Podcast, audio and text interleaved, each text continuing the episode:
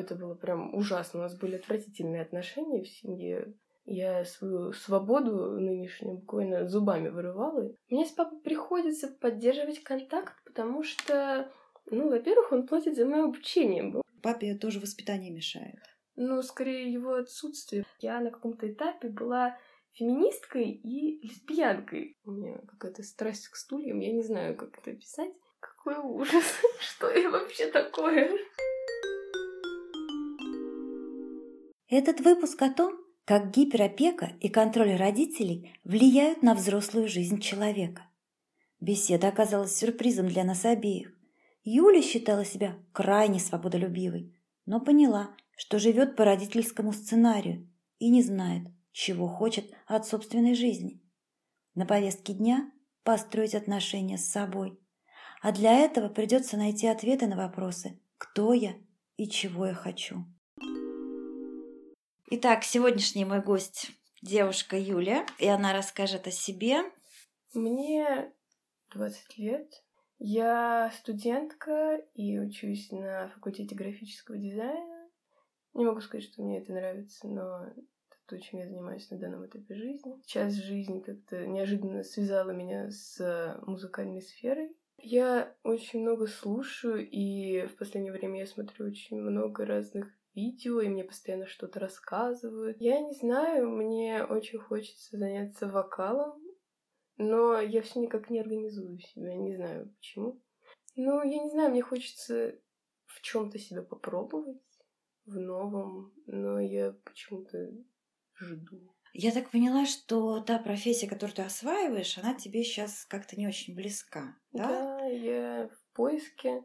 Точно не знаю, чем хочу заниматься, но понимаю, что явно не этим, потому что дизайнер из меня вышел, мягко говоря, так себе. А что ты можешь сказать о себе, вот охарактеризовать себя как личность? Какая ты? Наверное, я излишне свободолюбива, достаточно целеустремленно. Я ответственный человек. Не могу сказать, что я умная или что я глупая. Я, наверное, самая обычная. Про родителей. Что ты можешь про них сказать? Моей маме 45. Она сейчас нянит маленького ребенка. А вот. То есть работает няней? Да. В течение практически всего моего детства она не работала. Работал только мой папа. Потом ну, как-то так получилось, что ну, пришлось. А мой папа, он логист. Я даже точно не знаю где. Мы с ним очень далеки друг от друга. Но родители вместе не живут. Нет, не живут, и причем уже очень давно, и не общаются. Ну, папа поступил плохо, он оформил развод, хотя у них двое несовершеннолетних детей, как бы, по идее, это должен был быть суд какой-то, но ничего не было. Их... У меня было достаточно тяжелое детство, потому что мне восемь, а мне нельзя говорить о своих родителях, упоминать именно моего папы, вообще как-то... Моя мама проводила все время какие-то со мной обрабатывающие разговоры, мы куда-то уходили. Это был тяжелый период для тебя. Да, это было тяжело, потому что Моя мама из-за того, что у нее появились отношения, достаточно сильно отдалилась от нас, и в этот период времени я будто бы формировалась и росла сама. К тому же этот человек был не очень хорошим, и мы с мамой спорили из-за него часто. Это было прям ужасно. У нас были отвратительные отношения в семье. Но каким-то невероятным образом сейчас у нас все нормально. А тот период времени я стараюсь даже не вспоминать, потому что мой папа на каком-то этапе просто, когда я нуждалась вот именно в родительской какой-то поддержке, когда у меня с мамой отношения не складывались, с ним я не общалась, он даже не делал никаких попыток установить какую-то связь между нами, вообще нам ни денег не давал, ничего, и мы просто существовали на 15 тысяч в месяц, которые нам бабушка давала. Угу. У тебя еще младшая сестра. Угу. Мы с ней как раз-таки нормально контактировать начали, наверное, только года три как. Ну вот из того периода, который ты описываешь, я услышала, во-первых, непонимание того, что происходит. То есть папа куда-то уезжает, что-то нельзя говорить и так далее. Второе – это то, что родители, ну так получается, что тобой не занимались, и плюс еще конфликты постоянные. То есть и с мамой, и с сестрой, да, то есть такая вот очень агрессивная какая-то атмосфера. Да, это было достаточно странно, и мне кажется, масло в огонь еще подливало то, что а, мне нельзя было выходить из дома самостоятельно. Из-за этого у меня очень портились отношения с моими школьными друзьями. А это с чем связано? Ну, моя мама просто всегда очень переживала за нас. Я была таким домашним ребенком, у которого была няня, поэтому у нас была такая гиперопека, никуда сами мы не ходили, меня постоянно возили на занятия. Я свою свободу нынешнюю буквально зубами вырывала. Я за это никого не виню, потому что, ну, я понимаю, наверное, что очень трудно воспитывать детей, особенно когда ты привык, что они маленькие, что ты сказал, то они и делают, а потом вдруг они чего-то хотят, они куда-то все время идут, и это, наверное, был жуткий стресс для моей мамы. Иногда мне кажется, что именно в этом причина того, что сейчас я постоянно качаю права и делаю все так, как захочу. Угу. Вот это ограничение свободы, которое у тебя было. Угу. То есть помимо такой такой непростой семейной ситуации ты еще а, оказалась лишенной поддержки друзей. Да, еще были чудесные моменты. У меня э, сенсорный телефон появился только в девятом классе. До этого я пользовалась кнопочной Nokia и компьютером. И очень часто, когда мы с мамой ругались, она любила ограничивать меня в пользовании компьютером и типа наказывать меня на месяц без интернета. И я просто в каком-то информационном вакууме, вообще не понимаю, что происходит. Слушай, ну как интересно. Смотри, ты описываешь подростковый возраст свой как а, вообще полная отделенность от родителей и от мамы в частности, да? А сейчас ты говоришь о том, что это прям вот мощная поддержка. В какой момент и каким образом изменилась эта ситуация? На самом деле, мне кажется, что мою маму просто высасывали отношения с тем молодым человеком, После того, как все это закончилось, наша мама начала больше уделять времени общению с нами, и как-то эмоционально это очень нас всех сплотило. То есть э, мама была в таких деструктивных отношениях, все ее эмоции, фокус внимания были там, вы были как-то сами по себе, и когда эти отношения закончились, она переключилась наконец на своих детей. Да, и это было приятное, наверное, самое переключение в ее жизни, потому что дальше потом тоже приходили, уходили какие-то люди.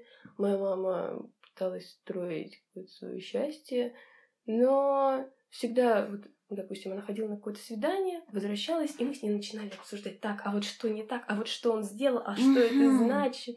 В общем, это было очень прикольно.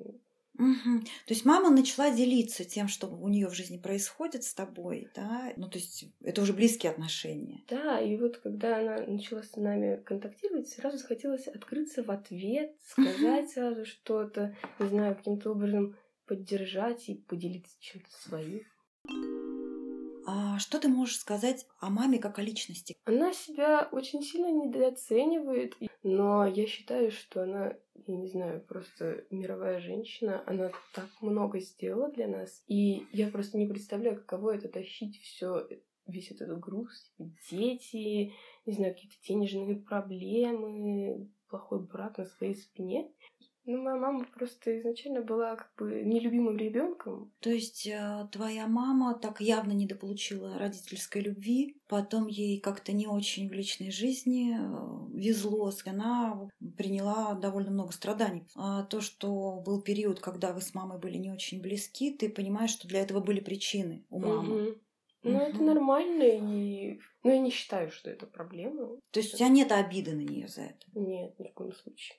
А про папу что можешь сказать? Я так поняла, что родители между собой не общаются или стараются этого не делать изо всех сил, но ты с папой общаешься.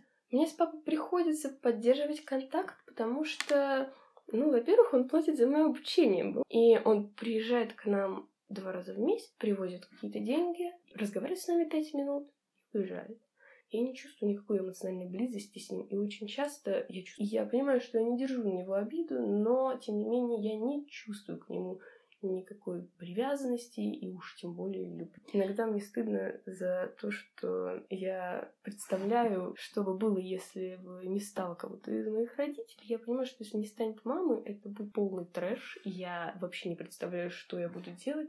А если не станет папы, иногда мне кажется, что наша жизнь части станет немного проще. Будет небольшой блиц-опрос, вернее, большой. Я буду говорить начало фразы, а ты ее продолжаешь. Первое, что приходит в голову. Когда я думаю о своей маме, я чувствую очень много нежности и благодарности. По сравнению с другими родителями, моя мама очень понимающая. Я люблю, когда мама говорит мне важные вещи в моменты, когда мне плохо. Я хотела бы, чтобы она была более счастливой. Мне бы хотелось, чтобы мама уделяла внимание себе. Когда я росла, моя мама редко участвовала в моем воспитании. Мою маму постоянно интересует то, как я себя чувствую. Мне приятно, когда мы с мамой вместе ужинаем. Мне нравится в маме. Все. Я всегда мечтаю о том, что... Ты там нет слова «мама», мне становится сложно. То есть, когда вопрос не касается мамы, ты э, его воспринимаешь как про твою жизнь вообще, да? То есть да. не в контексте мамы, а Просто это любопытное читаю. наблюдение. Давай попробуем еще раз. Я всегда, меч... всегда мечтаю о том, что я не знаю. Я боюсь, что... Я останусь одна. Хотелось бы, чтобы мама перестала... Воспринимать все так близко к сердцу. Мне не нравится в ней... Ее любовь к контролю. Моя мама любит... Нас с Катей. Моя мама и я... А, лучшие подружки. Я всегда замечала... А... Ну вот, опять. Опять. Эти вопросы сбивают меня с толку. Смотри, вопрос я всегда замечала, и ты затрудняешься на него ответить. Как ты думаешь, про что это? Не знаю, что я не уверена в себе. А может быть, ты мало уделяешь внимания своим чувствам? Не знаю. Мне кажется, что я, наоборот, слишком эгоцентрична. Я не знаю, почему. Но у меня складывается такое впечатление, наверное, из-за того, что я постоянно делаю все так, как захочу. И практически не слушаю никого. Угу. Делать э, так, как хочу, это скорее наоборот быть внимательным к себе. Я не знаю. Хорошо, идем дальше. Я была бы рада, если бы мама начала нравиться себе. Мне бы не хотелось, чтобы мама так много переживала из-за того, что мы с Катей делаем. Что ей мешает? Наверное, ее воспитание. То есть на маму было серьезное такое давление со стороны семьи, мамы, бабушки, и ты считаешь, что ей это мешает до сих пор? Ну, возможно, и она сама об этом часто говорит. Она поэтому и рано замуж вышла, потому что хотела просто сбежать из этого дома, потому что там было абсолютно невыносимо. Скажи, а чувствуешь ли ты, что тебе мешает воспитание? Ты сказала, маме мешает воспитание. Да я не думаю. Не знаю, мне кажется, что я, принципе, справилась со всеми своими комплексами. Я очень... Я помню, у меня примерно года полтора назад случилась истерика. У меня опять был какой-то кризис личности, потому что из-за отношений с моей девушкой у меня не было друзей, потому что моя девушка, она такая была она сирота, и поэтому очень крепко держалась за меня и очень меня ревновала. И этот постоянный контроль ужасный. Я не могла даже никому написать. А, можно еще уточнение? Ты говоришь «моя девушка». Моя девушка — это про что? Это подруга или это сексуальные отношения? Нет, это сексуальные отношения. Я на каком-то этапе была феминисткой и лесбиянкой. Это связано с тем, что я просто насмотрелась на неудачные отношения моей мамы и сделала для себя вывод, что никаких мужиков вообще никогда. Ну, естественно, это прошло вместе с подростковым максимализмом, что удивительно, моя мама никогда не была против.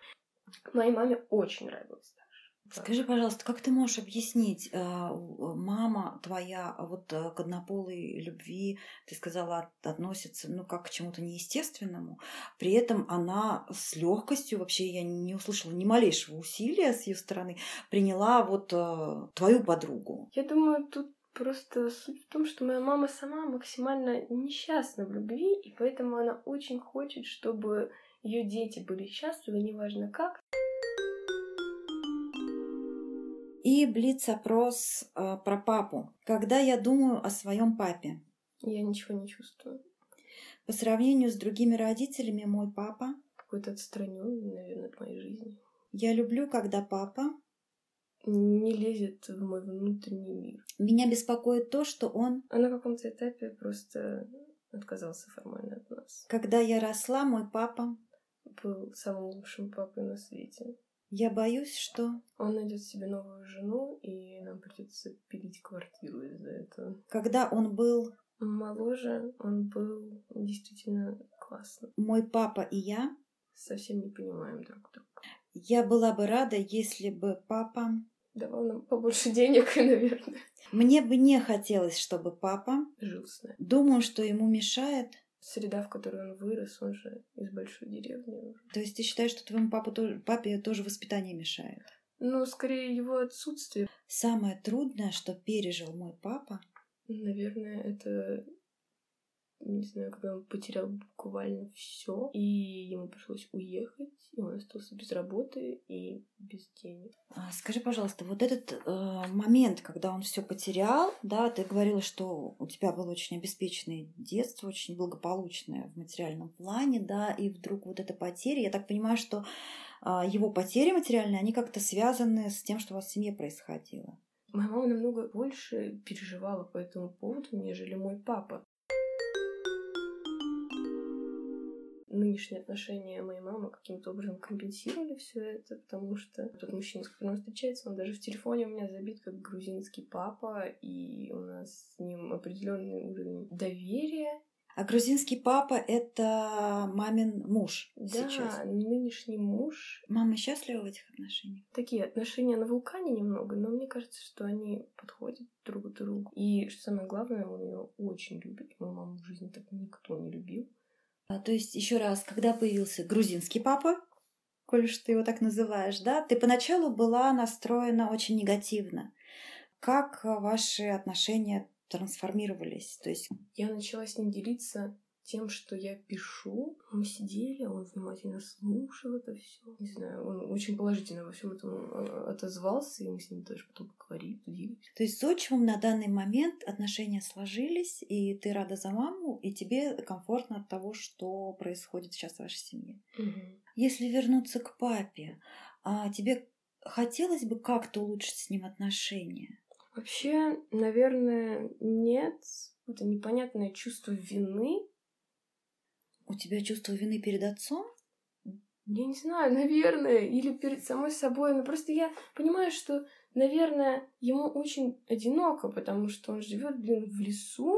Единственный его постоянный собеседник это алкоголик. То есть ты понимаешь, что папа одинок, и ты, в принципе, могла бы это как-то исправить? Да, я иногда пытаюсь, я вот стараюсь ему звонить, стараюсь писать, иногда спрашиваю даже, как у него дела. Вот недавно я нарисовала картину стулья. У меня какая-то страсть к стульям, я не знаю, как это описать. Я, папа меня спросил, типа, что нового? Я ему прислала картину. И мы что-то начали обсуждать, и мы вроде даже неплохо поговорили, но потом все свелось опять к какому-то бреду. То есть я слышу так, что ты вроде как хочешь установить с ним контакт, но то, как он на тебя реагирует, а, тебе совсем не близко. То есть это откликается как бы не, не про тебя вообще. Ну, я не знаю, я не то чтобы сильно хочу, но просто, скорее всего, это какой-то, ну, это я уже говорила, долг перед родителями. А что касается отношений с мамой, я так поняла, что на данный момент все очень хорошо.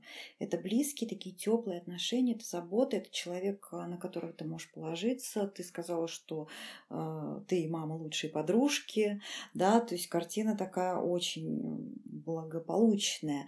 А можно ли что-то улучшить в ваших отношениях? Я не знаю, скорее всего, можно, потому что мы иногда все еще конфликтуем. Но надо как-то, наверное, научиться у нее терпимости. Угу. Мне этого явно не хватает.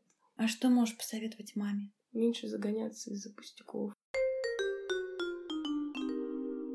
Вопросы денег актуальны для меня с, господи, лет с десяти, наверное. Я ненавижу деньги, реально. Мне уже плохо от всего этого. Ты сама зарабатываешь что-то? Периодически подработки нахожу. Ну, типа, что-то подрисовать за символическую плату, но такого постоянного заработка у меня нет. То есть графический дизайн, которому ты обучаешься и который ты стараешься сдавать на пятерке, это явно не то, чем ты будешь заниматься в жизни, и это не то, чем ты будешь зарабатывать деньги. Я правильно поняла? Да, но альтернативы я пока, если честно, найти не могу. Вы с мамой это как-то обсуждаете? Да, и моя мама выбрасывает какие-то предложения, типа... Ну, в общем, мне должны куда-то взять, по идее, поработать. Ну, могут, типа, как это бумажная волокита. И вот моя мама предлагает мне в следующем году перейти на заочку. и пойти туда работать. А я вроде бы как согласна, но я не знаю, я всю жизнь бежала от офисов как можно дальше, потому что это было совсем не мое. Чтобы я, такой свободолюбивый человек, сидел, блин, по 9 часов на рабочем месте, никогда такого не будет. И как-то все мои подростковые убеждения вдруг резко развалились, и я уже даю согласие на такие штуки. Смотри, ты находишься в поиске, а в чем он состоит? Я не знаю, я просто пытаюсь понять себя, наверное. Это скорее самоанализ, нежели какие-то попытки куда-то приткнуться. И тебе хочется это как-то исправить? Да, наверное, хочется. Но я просто не представляю реально, как. Мне, если честно, страшно. Есть ли желание что-то пробовать? Да, есть, но мне почему-то кажется, что... В общем, у меня есть какой-то дурацкий план в голове, что, типа, надо сначала окончить вуз. То есть это такая установка. Ты получаешь корочку, а потом у тебя уже начинаются серьезные поиски себя. Сейчас ты занимаешься таким самоанализом, ты ничего не делаешь, кроме как оценок хороших за учебу. А когда получаешь корочку, тогда вот начинается ну, действительный поиск. Я тебя правильно услышала? Да. Знаешь, какое противоречие я слышу? Ты сказала, что ты свободолюбивая. А, но то, что ты рассказываешь вот про свое профессиональное, например, самоопределение, я все время слышу мнение других людей. И я ни разу не услышала никакой хотелки. То есть я ни разу не услышала, что мне бы хотелось, при том, что ты рисуешь картины, ты, у тебя какие-то литературные опыты, да, у тебя есть интерес к музыке, да, то есть вот какие-то робкие такие вот штришки, да, к портрету, они появились, но вот такого вот «я хочу», какой-то энергии вот я не услышала совсем. В чем твое свободолюбие? Честно говоря, складывается такое ощущение, что у тебя есть какие-то ограничивающие убеждения, которые не дают тебе хотеть. Это уже вообще не для нашей передачи, да, это просто вот наблюдение. Вот. И когда ты говоришь про свободолюбие, вот знаешь, есть понятие свобода от и свобода для. И вот у меня четкое совершенно ощущение, что у тебя свобода от. То есть все время от рамок, от мнения, то есть я послушаю, но сделаю по-своему, а свобода для чего? Я это вообще не услышала. Это... Я не знаю, возможно, вот это как раз-таки та штука из детства, что нельзя было, в принципе, ничего делать. У многих взрослых, ну, типа родителей детей, с которыми я общалась раньше, а, есть воспоминания обо мне, как все дети гуляют на школьном дворе, совсем маленькие, ну, типа там года четыре, а Юлечка стоит в белом платьице посреди, типа, грязи, и каждый раз, когда я пыталась побежать, моя мама мне кричала, Юлечка, не бегай. Вот когда я тебе задавала вопрос про то, что ты сказала, что маме мешает ее воспитание, папе также мешает э, та среда, в которой он вырос, да? Я спросила, что мешает тебе. Но ты... мне это не мешает, проблема в этом, понимаете? То есть, как бы, я, в принципе, довольна, какой я в итоге получилась. Я увидела такие противоречия в твоих словах. Ну, свободолюбие мы уже обсуждали, да? Вот первое — это свободолюбие, и как бы я не знаю, что я хочу. То есть вот это некие такие плохо совместимые в моем понимании вещи. То есть когда у человека свободолюбие, это значит, он делает то, что он хочет, не услышала про желание. А второй момент – это ну, материальная зависимость, да, и такая непростая ситуация с деньгами, вот, и это раздражает. И при этом я не услышала стремления решить этот вопрос самостоятельно. И еще один момент про учебу, да, то есть явное нежелание учиться, ну, то есть тебе это не интересно, ты понимаешь, что, может быть, ты с твоих слов, да, что ты недостаточно талантлива в этой области, и в то же время старание учиться на пять. Вот это вот, кстати, я не знаю, почему я так делаю. Это какой-то синдром отличницы. Я не знаю, почему он у меня есть. Ну, ты сказала, чтобы маме приятно сделать, да? Ну, что-то вроде того, но это и... Угу. Ну, скажи, пожалуйста, вот сейчас, э, на данный момент, э, есть ли у тебя ощущение, что вот эти противоречия как-то связаны с той семейной ситуацией, в которой ты выросла? Возможно, и, скорее всего, это действительно так. Ну, потому что я в течение всей жизни была очень тесно связана со своей семьей, ну, так как у меня было не очень много друзей, и, скорее всего, это сильно на мне сказалось, просто, возможно, я не провожу параллели. Ну, мне понравился вот этот образ, который ты привела. Я так понимаю, что это реальная ситуация, когда ты стоишь в белом платье, там детки бегают, вот, а мама тебе говорит, Юля, не бегай. вот то, что сейчас в твоей жизни происходит, не, никак не соотносится с, с этим образом? Не знаю, я никогда не думала об этом так глубоко, и это, это странно, это звучит какая-то глупая метафора. Но на самом деле это реальная ситуация из моей жизни, и иногда мне кажется, что это сильно, не знаю, давит на меня. Я не знаю. Вот сейчас у меня ощущение такое, что вот этот мамин голос, он поселился у тебя внутри. И ты сама себе говоришь, Юля, не бегай. Да? То есть вот ты говоришь, с одной стороны, в поиске, я не вижу этого поиска. Потому что ты говоришь, Юля, не бегай. Стой в белом платье дальше. Все окей. Получай пятерки в своем институте. Блин, ну реально какой ужас, боже мой, это ужасно. Похоже на правду? Да, вы почему-то это похоже на правду. Господи, как же плохо. Ну, когда понимаешь причины того, что с тобой происходит, ты уже можешь принимать решение, что с этим делать. Да? То есть можно в этом оставаться, это один выбор, да. Можно это каким-то образом менять, можно этот голос в голове сделать другим, да, и голос Юли не бегай, вернее, послание Юли не бегай, э, обратить в послание Юли ты можешь попробовать. Да, или Юля, у тебя получится. Или Юля, позволь себе. Вот, это, это было мое предположение, что голос мамы поселился у тебя в голове, и ты сама начинаешь управлять своей жизнью вот этим голосом мам. Это похоже на правду, если честно. Как тебе от этого? Наверное, в легком шоке. И просто очень странно вдруг в один момент осознать, что все, что ты из себя представлял, на самом деле не такое, каковым оно является на самом деле нереально сложно, просто практически, блин, невозможно. Я ощущаю себя очень часто недостаточно взрослой для каких-то вещей. Я ощущаю себя недостаточно взрослой для работы, недостаточно взрослой для любви, недоста... недостаточно взрослой для секса. Я долго думала, почему я так думаю. А теперь я понимаю, почему я так думаю. Потому что, очевидно, я еще не выросла из-за того, что происходит в моей голове из-за того, что мне не давали ни разу почувствовать себя взрослым. Угу. Ну, это вот про гиперопеку, наверное, да? Когда не разрешают выходить из дома. Да, типа, все дети за хлебом там ходили, а я боялась разговаривать с продавцами в магазине, когда мне было 16 лет. Такое впечатление, что ты как бы не влияешь на свою жизнь. Вот ты говоришь, что ты общаешься с ровесниками, и у них там работа, угу, здорово, да, а мне тут 15 лет. Ну, как будто я вот, вот я учусь в школе, это все, в принципе, что от меня требуется. А мне просто постоянно это в голову вбивали. Мой папа всегда мне говорил, вот ты учись, я буду работать, типа, потом, когда выпустишься, делаешь что. А, то есть родители тебе обозначили некий рубеж, когда ты можешь, э, собственно, не, не заморачиваться, да? Я как-то не и ты вот соблюдаю все Да, это. да, да. И ты такая правильная девочка в пресловутом белом платье, да? Ну, по крайней мере, пока универ не закончится, ты вообще можешь мозги не включать. Какой ужас! Что я вообще такое? Какой кошмар!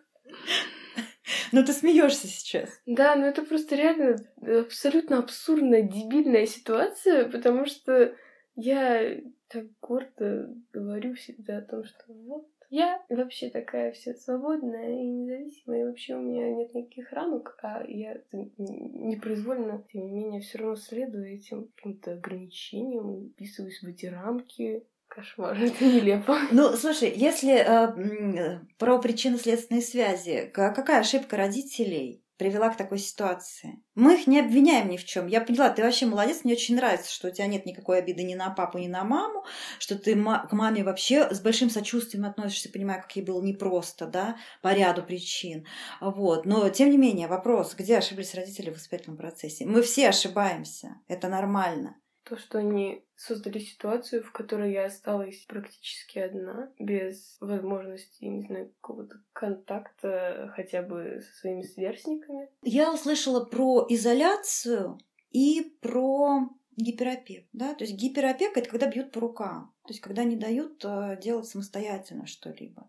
Вот, а человек пока, ну как, как вот этот классический пример, да, что там годовалый ребенок обязательно должен потрогать чайник горячий, чтобы понять, что это горячо, да. Вот, то есть дети вообще не склонны верить своим родителям, они склонны все э, проверить самостоятельно. Вот такое ощущение, что тебе не дали самостоятельно проверить. Ты как-то поверила, что чайник горячий? Возможно. И она же меня еще до девятого класса в школу водила. Мне всегда было ужасно некомфортно, что все ходят самостоятельно, даже, блин, те, кто ездит из чертового Гальянова, между прочим. А я не могу одну дорогу перейти, и тут без машин, как, как какой-то комнатный цветок. Меня холили, я никуда особо не сдвинулась из этого горшка. Я очень часто говорю «не знаю», постоянно говорю «не знаю». И это странно, потому что ну да, хочется спросить о том, что ты будешь с этим делать. Я не хочу говорить, не знаю. Я хочу обо всем этом подумать и, наверное, начать что-то делать. Я не привыкла быть собой. Я всегда старалась как-то отгородиться каким-то, не знаю, ярлыком или еще чем-то. Просто потому что так проще. Надо просто все это как-то переварить и куда-то двигаться. Желательно не в сторону зависимости от родителей. Ну, то есть ближайшая э, перспектива у тебя, я так понимаю, познакомиться с собой. Да, наверное. Я очень стремилась это сделать. Я понимаю, что ты в растерянности, да? Ты явно как бы что-то про себя такое узнала, что раньше тебе в голову не приходило. Но как? Как тебе это? С одной стороны, это облегчение, uh-huh. потому что я уже долгое время чувствую, что что-то не так, но не могу объяснить, что именно не так, потому что вся эта информация помогла мне отчасти разобраться в причинах многих вещей, которые со мной происходят на данном жизненном этапе. Но с другой стороны, это образовало какую-то такую огромную кашу. Вообще не понимаю, как это разгребать. Мы можем как-то подвести итоги вот этой вот нашей встречи? Я, если честно, не думала даже, что все обернется так. Я думала, ну поговорим, ну, о родителях, ну хорошо, ну что может быть и не так. В итоге мы вообще где-то не здесь. Мне был нужен этот диалог, потому что я уже давно чувствую, что в жизни происходит что-то не... И я не могла понять, что случилось. Просто мне почему-то тошно от всего этого. И вся эта тема с родителями никогда не казалась мне настолько важной и настолько значимой. Я не думала, что это все оставило настолько большой отпечаток на мне. И, в общем, этот разговор, это, наверное, он случился в самое подходящее время для меня, и я очень благодарна за то, что я смогла во всем этом получать. Хорошо. Ладно, спасибо за беседу. Было потрясающе, было много неожиданного. Вам спасибо, мне очень понравилось, правда. Это был один из лучших разговоров, мне кажется, за всю мою жизнь. Спасибо. В отношениях со своими родителями Юля не хочет что-либо менять. А ее совет настоящим и будущим родителям – давайте своим детям проявлять самостоятельность и возможность общаться с друзьями. Иначе они просто не повзрослеют.